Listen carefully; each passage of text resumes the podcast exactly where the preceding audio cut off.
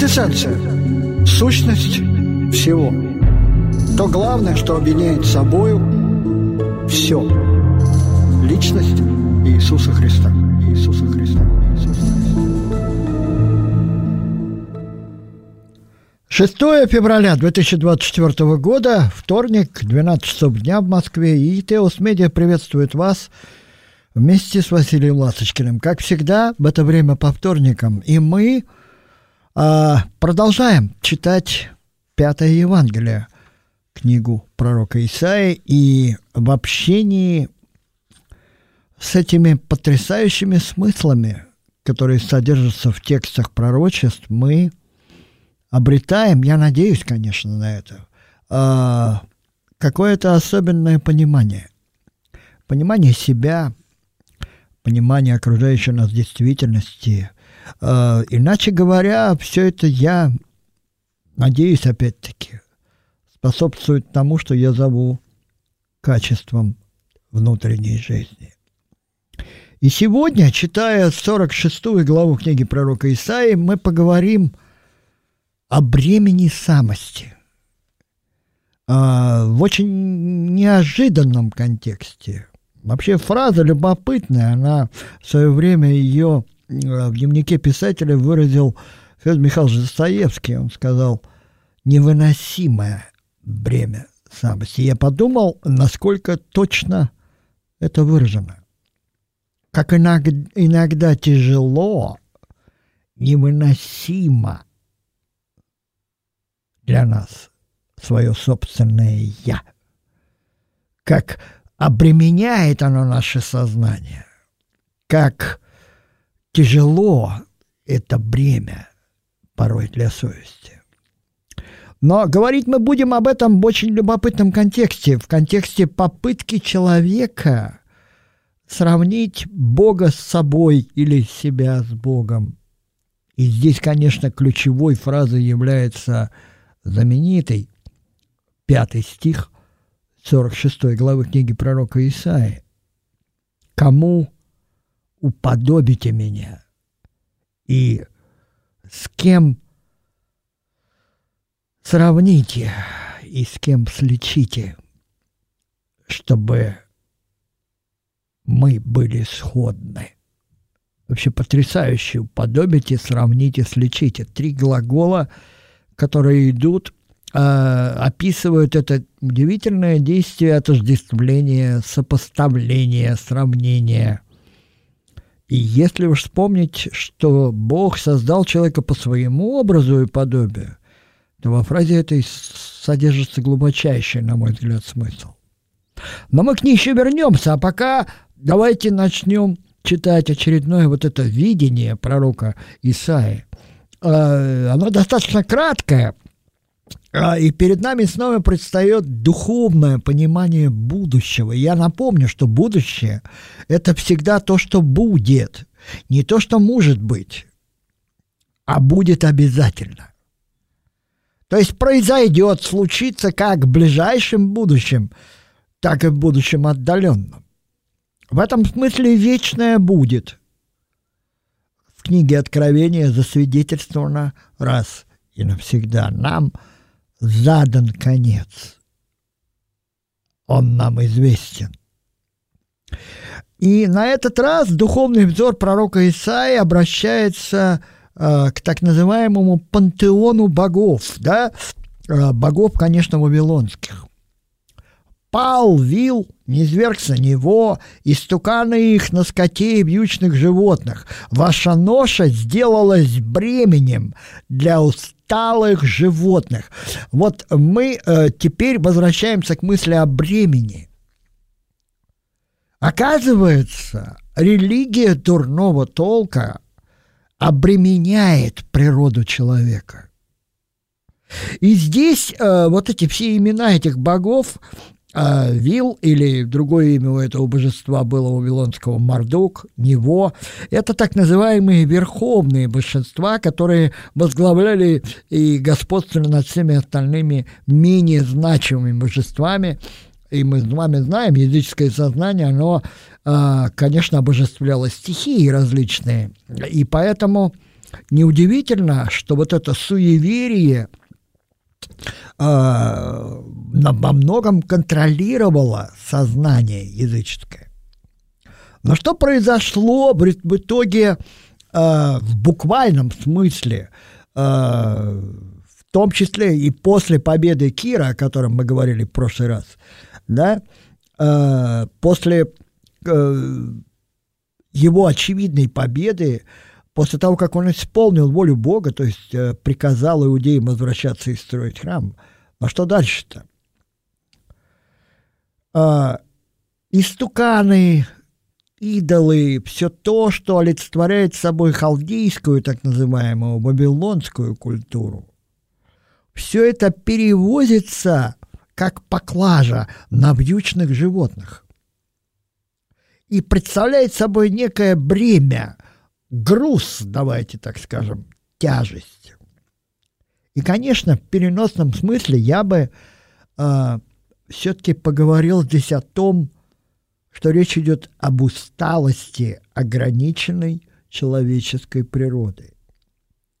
Природа, которая обременена идолами, или хотите назовите их идеалами, некими продуктами человеческой самости. То есть это попытка сформировать удобное для своего сознания представление о Боге. То, которое было бы легко носить для человеческого сознания. И, к слову сказать, этим же ведь грешит и современное религиозное сознание. И это же очевидно.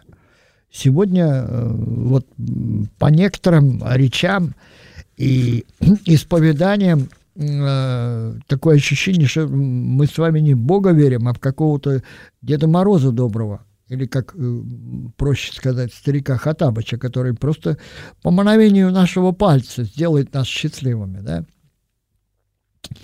Но о чем свидетельствует здесь, все-таки, если возвращаться к тексту, пророка Исаии?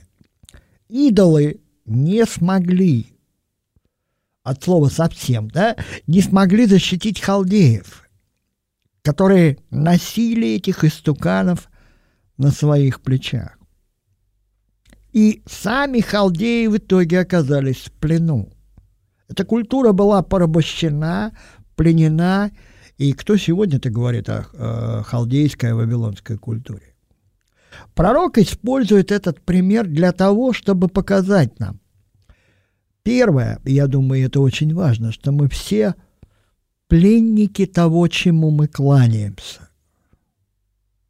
Если мы обожествляем силу, то рано или поздно мы откажемся от правды, как говорил Клайф Льюис. «Послушайте, — говорит пророк Исаия, — послушайте дом Иакова.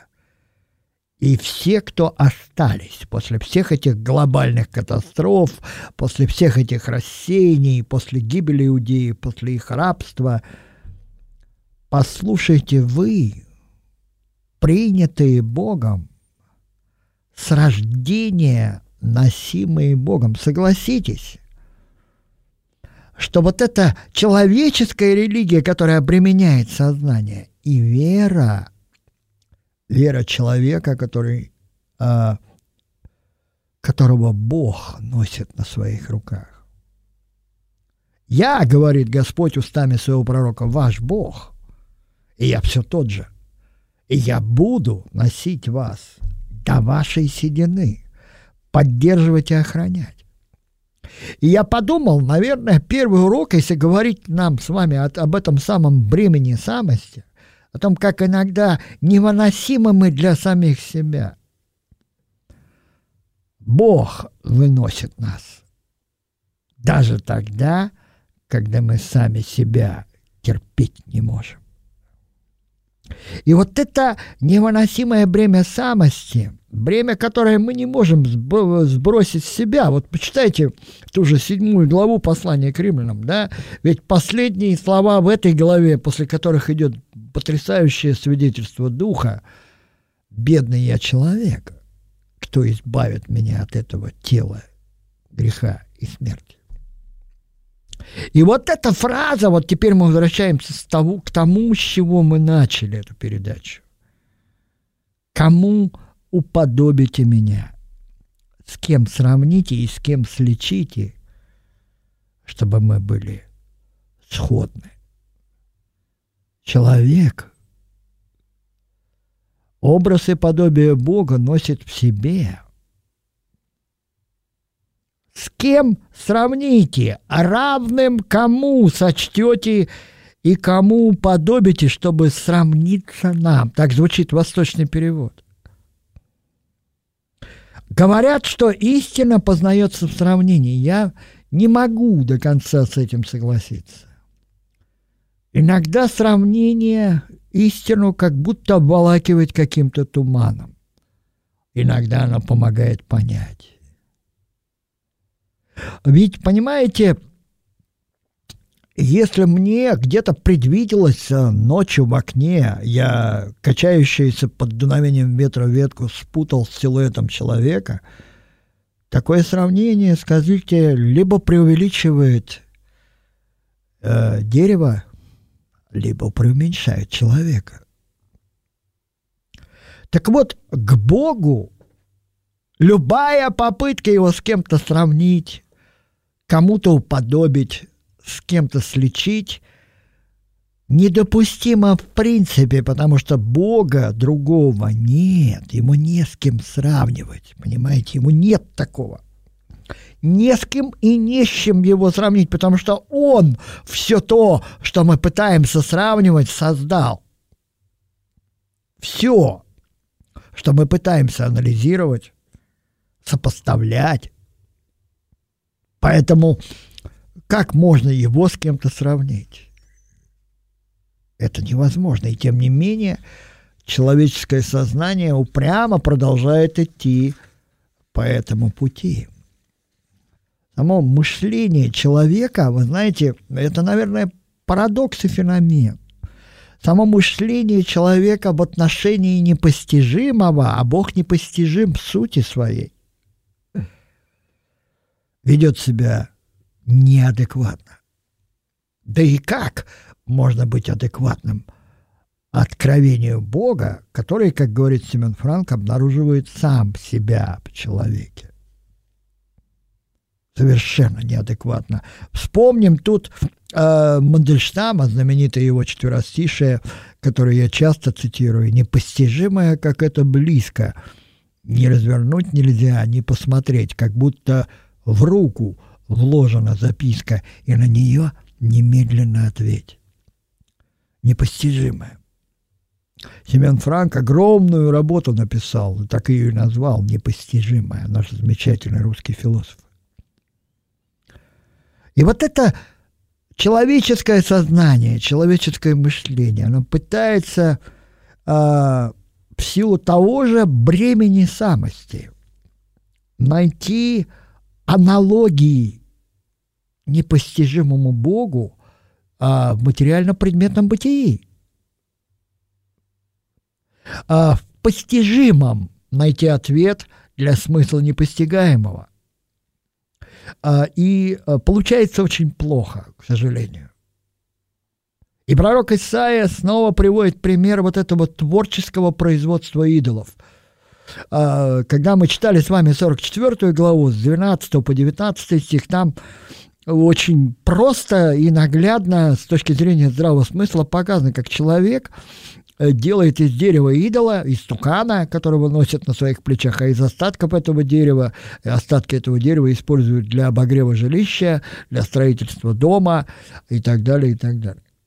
То есть такое вера по остаточному принципу, мы об этом уже говорили. Здесь, в сорок шестой главе книги пророка Исаии, э, производство более дорогое и, скажем так, более сложное, более искусное, потому что здесь уже не дерево. Здесь высыпается золото из кошелька, подвешивается серебро на весах, нанимается серебряник, то есть человек, который искусно может делать что-то, выплавлять из серебра, из серебра выковывать, чтобы он сделал из него Бога. И вот этому изделию человеческих рук, продукту человеческого воображения, сознание кланяется. Да, на этот раз материал более дорогой и более долговечный, в кавычках, да, богатые могут позволить себе золотых и, серебр... и серебряных истуканов и идолов и найти искусного художника. Но, к сожалению, а может быть и к счастью, ни деревянные, ни золотые, ни серебряные, ни медные, ни железные, ни каменные истуканы, из какого бы прочного материала они не были сделаны, они э, сами не ходят. Их надо носить, у них нет ног. Вообще здесь образы очень сильные. Они не ходят, не говорят, не слушают. А, то есть вот человек носит на своих плечах какое-то мертвое, иногда довольно близкое, может быть, к истине, как ему кажется, представление о Боге. Поднимают его на плечи, несут его и ставят на свое место. Он стоит с места своего, не двигается, кричат к нему, он не отвечает, не спасает от беды. Вообще, какой колоссальный вызов бросает Бог вот этому языческому сознанию, и, с другой стороны, в том числе иудейскому, в котором еще вот эта тяга к идолопоклонству не преодолена. Ну что, вот вы пытались, ведь раньше какая была традиция? Если один народ побеждает другого, он забирает себе его богов, его идолов, и ставит себе в пантеон. Это символ того, что вот если мы победили, значит, наши боги сильнее, чем боги наших врагов. Иудеи пытались играть по этим правилам, стоит честно сказать. Возьмите того же Манассию, самого нечестивого иудейского царя, да и многих других, которые пытались кланяться богам а, окружающих их народов, потому что те казались им сильнее. И вот в этом есть страшное, если так употребить такое слово, несчастье идолопоклонства. Идолопоклонство, которое является продуктом самости, которое обременяет человеческое сознание. Потому что сознание это не может быть цельным. То есть иметь полноценное представление о чем-то в том числе. Да, я еще живу, но что мне в том, когда я больше не имею власти соединить в создании одном прекрасного разрозненные части? Так выразился наш великий поэт Георгий Иванов в своем стихотворении «Распад атома», написанном в тысяча девятьсот тридцать восьмом году. И вот это вот несчастье, утрата своей целостности, потому что это же последствия от того, что мы отчуждены от Бога как источника нашего личного бытия. Сознание, которое обрело в самом себе источник познания добра и зла. Вот что значит грехопадение человека. Теперь, помните, как финал третьей главы, «Теперь Адам стал как один из нас, говорит Господь». И вот в этом смысле, конечно, вот это бремя самости, ведь при всем том, что мы носим самих себя, мы еще и пытаемся из тех объективных ценностей, давайте так скажем, ну кто же не верит в ценность любви или правды, или надежды, или веры, или добра? Так вот, и ценности это материальные или нематериальные. Вот эта самость обременяет попыткой придать целость своему фрагментарному, ограниченному, конечному представлению о Боге, о жизни, о себе. И в итоге мы с вами имеем человеческую религию в самом дурном смысле этого слова, которая обременяет природу человека и является собой некую смесь объективных ценностей и субъективных форм. Да, сегодня никто не носит на плечах э, золотых идолов никто, ну, большинство людей, давайте так скажем, не кланяется истуканам у себя в домах или храмах. Но подумайте, сегодняшние идеалы успеха, благополучия. О, самость неутомима в этом нескончаемом производстве истукана, в котором она кланяется. Заработайте миллиард долларов, и вам будут кланяться все. И самое главное, будут кланяться не только вам, но и тому, благодаря чему вы заработали эти деньги. И дело в том, что не только религия, но и культура, искусство, философия, политика несет в себе вот этот призрак обременяющей самости. И это попытка поставить свое «я» на определенное место, облачив его э, в пышные одежды, покрыв его золотом и серебром. И вот это ж некое неподвижное, давайте так скажем, ведь они же не ходят, эти идолы, да, неподвижное представление, которое не поддается никаким уговорам, не слышит ничего, не говорит и, между прочим, не видит тоже. Они ведь слепые. В псалмах очень много а в этих молитвах разговора об идолах, которые не слышат, не говорят, не видят и, и так далее. А, подумайте о том, как бремя либеральных взглядов, скажем так, а, отягощало сознание человека в девятнадцатом веке. Не случайно Достоевский в своем письме к Фонвизину, «Я дитя», он пишет Фонвизину, «Я дитя сегодняшнего века, века неверия». Это давит на него, вот эта либеральность сознания. В философии сегодня так обременительно вот это, этот постмодернизм для человеческого сознания, попытка разобрать все на части и что-то заново собрать. Это постоянное расчленение реальности в искусстве, особенно в изобразительном, которое мы сегодня наблюдаем, которое в итоге приводит к довольно пошлым, плачевным результатам. Вы видите картину, даже не картину, инсталляцию, там баночка из пепси-колы с окурком в ней продается за миллион долларов, например. Не помню за сколько, но, в общем, это искусство, оказывается. А в свое время Кончаловский, наш режиссер а, на канале «Культура» в серии передач «Академия», две передачи посвятил вот этому искусству так называемому. И я помню, эти лекции назывались «От черного квадрата к черной дыре». Как проваливается сознание человека в этот постмодернистский либеральный взгляд на действительность. Вот э, это слабый пример того, что происходит вообще с человеком сегодня.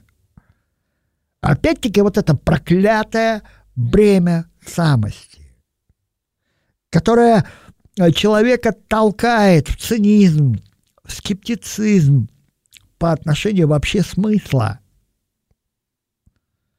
И вот эти неподвижные, тяжелые формы, которые пытаются поставить на место для того, чтобы как-то управлять окружающей нас действительностью. Кто не верит сегодня слепо в науку, хотя ведь уже от науки-то почти ничего не осталось. Вот многие об этом сегодня говорят. И так называемая научная картина мира – не что иное, как просто фантазия, причем не самого хорошего толка. Свести все к тому, что из простейших и низших форм вдруг могут случайно образоваться низшие. Подумайте с точки зрения смысла. Это же ведь не то, что там доказать невозможно, в это даже верить трудно. Что из винтиков и колесиков сами соберутся часы и будут ходить. Ну, да ладно, пока про науку мы не будем, у нас сегодня другая тема. Вот это бремя, невыносимое бремя самости, о котором мы сегодня говорим, которое мы несем на своих плечах. Парадокс этой системы в том, что она неподвижна и вместе с тем переносима. Да? То есть ее переносят с места на место, но сама по себе она неподвижна и неизменна. Какой контраст с живым Богом, который везде присутствует, который всемогущ и вездесущ, величие которого, как написано в девяностом псалме, озаряет нас изнутри.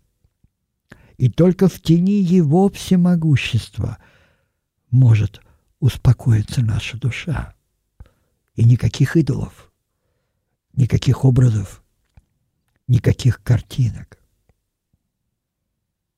И вот, возвращаясь к тексту э, пророка Исаии, к сорок шестой главе, смотрите, уносят этих истуканов, Мардука, Нево, всех этих вавилонских башков, да позволит мне такое сравнение, пленные халдеи.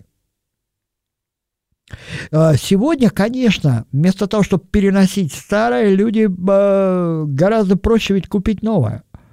Почему так популярна мебель дешевая? И, ну, люди живут на съемных квартирах, когда невыгодно покупать дорогую. Покупают дешевую, и потом ее оставляют на месте, прожив какое-то время. То же самое происходит и с этим идолотворчеством, да позволит мне слушатели такое сравнение. То есть ориентируется либо на деревянную природу человека, уж простите меня за такое сравнение, либо на металлический блеск абстрактных понятий. А, и для всего этого используются, конечно же, вполне себе конкретные технологии. Сегодня вот социальные сети, интернет, средства массовой информации, целая а, массовая культура, или как ее называют, поп-культурой, оно этих идолов новых создает. Как только старые уходят, это вообще не проблема. А, и кто-то будет в прямом эфире сжигать дорогую машину а, и иметь при этом миллионы просмотров, да? Кто-то а, вещать о том, как можно добиться успеха при помощи определенных манипуляций с действительностью. Чего только нет. А, идолы. Идеалы. И вот у Исаии вот этот истукан, которого носят на плечах, не отвечает и не может спасти от беды. Как только мы имеем дело с каким-то кристаллизованным, застывшим представлением о Боге, неважно до какой степени оно верное, оно не спасает. Вот подумайте вместе со мной, и об этом Манхёфер очень здорово пишет. А, не спасли Германию от кошмара тысяча девятьсот тридцать третьего — тысяча девятьсот сорок пятого годов ни ее религия, ни ее философия, ни ее культура. Не самые худшие, надо сказать. В этой стране, где в каждом доме была Библия, пятьдесят миллионов немцев голосовали за Адольфа Гитлера. И большинство из них соглашались с ним в том, что во всем виноваты евреи. Как легко, оказывается, иногда согласиться с ложью. И как обременительно носить этот ложный идеал на своих плечах. Как и Россию в тысяча девятьсот семнадцатом году не спасли высокие идеалы государственности и религиозные традиции от этого хаоса и бунта. Потому что люди э, от бремени устают. Человеческая природа, которая поражена грехом, бунтует и восстает против всего, что обременяет сознание. И дело, конечно, не только в самой вот этой самости, которая из самой светлой и легкой идеи э, или живого чувства и подвижного ума может сделать тяжкое и неподвижное бремя. Дело в том, что грех настолько влияет на человеческое мышление, что, как говорил один из отцов церкви, мы утратили способность к безошибочному суждению. Но давайте прервемся буквально ненадолго на паузу. Я вернусь в эфир через минуту. Оставайтесь с нами на связи. Квинтэссенция. Сущность всего. То главное, что объединяет собою все. Личность Иисуса Христа. Иисуса Христа. Иисуса Христа. шестое февраля две тысячи двадцать четвёртого года, двенадцать часов тридцать одна минута. В Москве Теос Медиа и Василий Ласочкин приветствуют вас в прямом эфире, дорогие слушатели. Мы читаем пророка Исаию. Стараемся читать вдумчиво. А одна глава у нас обычно прочитывается за одну передачу. И сегодня мы говорим, читая сорок шестую главу книги пророка Исаия, о невыносимом бремени самости. И вот, э, вот этот упрек, ну, на самом деле, действительно упрек или обличение, как хотите называйте, упрек Бога к Израилю, да и вообще к человеку, по поводу этого истукана, который носит на своих плечах религиозный человек. Истукану тот не отвечает и не может спасти от беды, как говорит седьмой стих, сорок шестой главы книги пророка Исаии. «Вспомните это, — говорит Господь устами своего пророка, — и положите, и покажите себя мужами. Примите это, отступните к сердцу. Вспомните это, поразмыслите, переборите это в себе, отступники». Здесь очень интересное слово «отступники». А в елизаветинском тексте тысяча семьсот пятьдесят первого года это «прельстившиеся». «Прельстившиеся удобным и понятным, вопреки непостижимому и нелегкому». Еврейский глагол, ну, который переводится на русский как «отступники», это ведь значит... Что такое отступник? Это человек, агрессивно нарушивший определенные границы. Границы отношений, границы закона. А в греческом переводе, то есть в Септуагинте, это, конечно, люди действительно... Почему елизаветинский текст такой? Потому что это перевод с греческого. Блуждающие. Сознание преступное – это сознание блуждающее. Я могу это засвидетельствовать, поскольку опыт посещения мест лишения свободы у меня достаточно большой. Человек, приступивший черту, блуждает там, за чертой.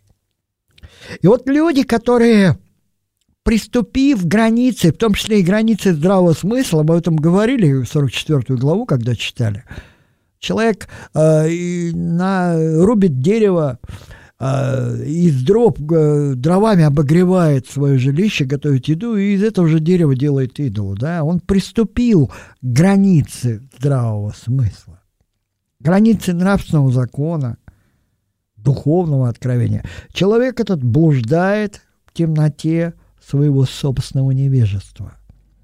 Оно опять-таки замыкается всегда на самого себя. И снова обращается к памяти пророк Исаия. «Вспомните прежде бывшее от начала века, ибо я Бог, и нет иного Бога, и нет подобного мне, его просто не существует. Вспомните то, что было до, ведь изначально никаких идолов не было, не было». И Бог говорил с Авраамом, с Исааком, с Иаковом и со многими другими без всякого посредничества идолов. «Я, — говорит Господь, — возвещаю от начала, что будет в конце, и от древних времен то, что еще не сделалось, говорю, мой совет состоится. И все, что мне угодно, сделаю». Господь, устанавливая начало всему, давайте так скажем, объявляя причину всего, извещает и конец, цель и смысл. В елизаветском тексте это звучит как «возвещай первее последнее, прежде нежели быть им». Еще до того, как что-то случилось, я уже знаю, чем это все закончится, если говорить таким бытовым языком. И вот здесь э, очень интересное э, греческое слово «эсхата». От него произошло такое название целого раздела в богословии «эсхатология», да, посвященного, раздела, посвященного концу времени или времен. И мы с вами живем в так называемые последние дни, как говорит апостол, автор послания к евреям в первой главе. После первого пришествия Христа весь период до его второго пришествия называется последним. Это время перед концом. И, конечно, для ограниченного, конечного, фрагментарного сознания слово «последний» всегда страшно. Последняя чашка воды, последний вздох, последняя улыбка. Просто попробуйте окрасить эти слова. Когда я служил в авиации, нельзя было говорить летчику «последний вылет», «крайний». Всегда боялись этого слова «последний». Но для христианского сознания, для того, кто принял Христа, кто поверил в то, что Бог несет нас во времени и через время в вечность, для него слово «последнее» утешительное. Как вам последняя слеза, последняя беда, последнее несчастье, последняя боль? Этому всему будет конец однажды. Замысел Бога устоит. Он невероятно устойчив. Он устойчив в самом высшем смысле этого слова. Он сделает. Читайте последнюю книгу Библии, книгу Откровения. Там написано, кто победил.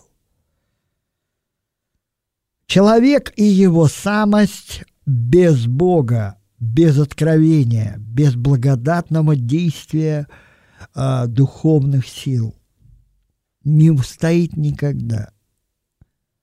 Послушайте меня, жестокие сердцем и далекие от правды, упрямые, далекие от избавления. А упрямые сердцем, сильные в собственной воле. Такие люди есть, которые упорно добиваются своего. И что-то у них во времени, конечно, получается. Но подумайте, каков вечный итог всех этих попыток. Человеческая природа в силу грехопадения удалена и отчуждена от правды. Она не может ее почувствовать, осознать до конца. Источником личного бытия может быть только Бог, который создал человека. Все попытки создать справедливое общество, основываясь на неких самодельных религиях, философиях, заканчиваются тем, что бремя созданного истукана давит на плечи человека и разрушает его. Возьмите вот этого современного идола, Господи, кто только не кричал а, в двадцатом веке, во второй его половине о демократии. Просто какое-то волшебное слово. Демократия нам все поможет. И создавать новые лекарства, и плавать по океанам, летать по воздуху, и достичь самых отдаленных планет. И все это благодаря демократии. Этому идолу кланяется современное сознание, и совершенно напрасно, потому что он неподвижный. Но его очень легко переносят во все сферы бытия. Вот так. Но это так, к слову, пришлось. Вы знаете, э, обременяет человеческую природу. Вот эти истуканы калечат ее, уродуют, искажают. И вот, э, заканчивая, под, под, подходя потихонечку к концу этого чтения сорок шестой главы книги пророка Исаии, остается сказать не так уж и много, стоит вот что сказать. «Я приблизил правду мою, она недалека, и спасение мое не замедлит, и дам Сиону спасение, Израилю славу мою». Вот это обещание Бога, его обетование, если говорить религиозным языком, оно подводит итог к всем этим разговорам. Каким бы невыносимым ни было для нас бремя сами, самости, в финале вот этого пророческого видения Исаии э, мы видим удивительный парадокс веры. Несмотря на то, что иногда, и довольно часто, скажем так, наше сознание довольно далеко отстоит от правды, правда эта продолжает быть близкой к нашему сердцу. И вот это павшее сознание, обреченное на заблуждение, как я уже цитировал отцов церкви, да, мы утратили способность к безошибочным суждениям. И близкая правда спасения. Вот почему удивительная вещь. В первые века христиане говорили такие простые слова. Мы грешные, мы несовершенные люди. Но то, что мы о Боге говорим, это правда. И эта правда, правда Христа, невероятно близка к человеческому сердцу. Вот почему Достоевский пишет в Анвизиной в тысяча восемьсот сорок четвёртом году. «Да, я дитя неверия, но есть правда, близкая к моему сердцу, правда Иисуса Христа. И если даже мне докажут, если бы это было возможно, что Христос мне истина, а истина мне Христа, я выбираю Христа». Удивительные слова. «Я приблизил свое избавление. Недалеко оно. Спасение мое не замедлит». Так говорит, звучит восточный перевод тринадцатого стиха сорок шестой главы книги пророка Исаии. Никогда, никогда спасение Бога не опаздывает. Не бывает оно слишком поздним. Правда, гибель может быть отложена. Это да, потому что Бог милостив. Человек и сообщество человеческое не самостоятельны и несостоятельны, если смотреть на это с вечной точки зрения, да и с точки зрения временной. Ни одна цивилизация, созданная человеком, не могла пробыть достаточно долго стабильной. И Греция, и Рим, я уже не говорю о Вавилоне, все они в итоге разлагались изнутри и падали от легкого толчка внешнего воздействия. А, так вот, будучи несамостоятельными и несостоятельными, человек и сообщество все-таки довольно упрямы в своих природном эгоизме, сознательном эгоцентризме и опасном своеволии. Вот этому учит нас Библия, учит нас вера, учит нас здравый смысл. Природный эгоизм, сознательный эгоцентризм и опасное своеволие ведет к тому, что бремя человеческой самости, которое мы хотим облегчить, становится все еще более тяжким для сознания. «И до старости вашей я тот же буду, и до седины вашей я же буду носить вас. Я создал и буду носить, поддерживать и охранять вас». Мы снова цитируем четвёртый стих сорок шестой главы книги пророка Исаии. Поэтому это бремя самости, конечно же, невыносимое для нас.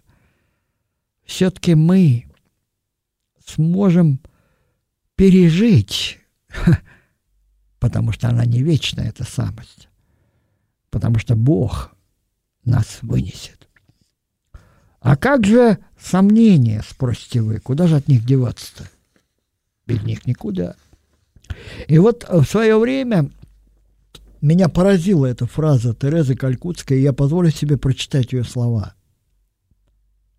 «Если сомнения остаются, самое время становиться на колени, правда? В молитве Бог не даст обмануться потому, что молитва рождается внутри нас в тот миг, когда Бог нам нужен больше всего на свете. Как только мы его в себе найдем, можно жить дальше. Сомнения отступают. Конечно, на их место могут прийти другие, разве не так? И все же, по крайней мере, от одного мы избавлены навсегда». Какие потрясающие слова! Как только мы понимаем, что Бог нам нужен больше всего на свете, не то представление о нем, которое мы себе создаем, иногда упрямо и своевольно, опираясь на свой природный эгоизм или выбирая сознательный эгоцентризм. Бог, который обнаруживает себя в человеке. Бывают такие моменты в нашей жизни, дорогие суть, когда выносить себя невозможно. Этим, кстати, объясняется иногда такой высокий уровень самоубийств в обществе. Человек становится невыносимым для самого себя. А, и пытаться преодолеть это при помощи носимого на плечах истукана очень тяжело и И заводит это порой в такие дебри. И мы же все время все искажаем. Иногда легкомысленные и безответственные люди с удовольствием берут ту часть Писания, где говорится о милосердии Бога. А люди жестокие, бессердечные, берут ту часть, где говорится о справедливости Бога, его гневе и ярости. Даже Плюшкин, помните, как он пугал свою служанку сковородками в аду? Это вот пример того, как бремя самости формирует свои идолы. Внешняя религия а, может поддержать нас психологически, социально, но в духовном плане только откровение живого Бога в человеке. И вера, дорогие слушатели, нужна нам не для того, чтобы сравнивать себя с Богом. Она необходима, чтобы познать Бога в личных отношениях, которые нам предлагает Он в Своем Сыне Иисусе Христе. Не для того, понимаете, вот апостол Павел, например, очень часто уделяет внимание, особенно когда пишет коринфянам, человеческим мотивам. Но вовсе не для того, чтобы мы убедились в обманчивости своей собственной искренности или унывали в своем очевидном лицемерии. Любой человек а, может дойти до того момента, когда он честно видит лукавство своего сердца и нечистоту своих уст, как это видел Иеремия, как это видел пророк Исаия. Но есть эта удивительная весть о благе, которое Бог предлагает человеку в Иисусе Христе. Тяжкое бремя самости, бремя стыда или бремя гордости, в чем бы она ни выражалась, ведет нас к этой невыносимости. И я думаю, что избавиться от этого, как еще раз Достоевский говорил, болезненного самолюбия может помочь только вера Христова. Поэтому правда всегда близка, и спасение всегда своевременно. И на этом я заканчиваю свою передачу. Желаю вам всего доброго и до встречи в следующий вторник. До свидания.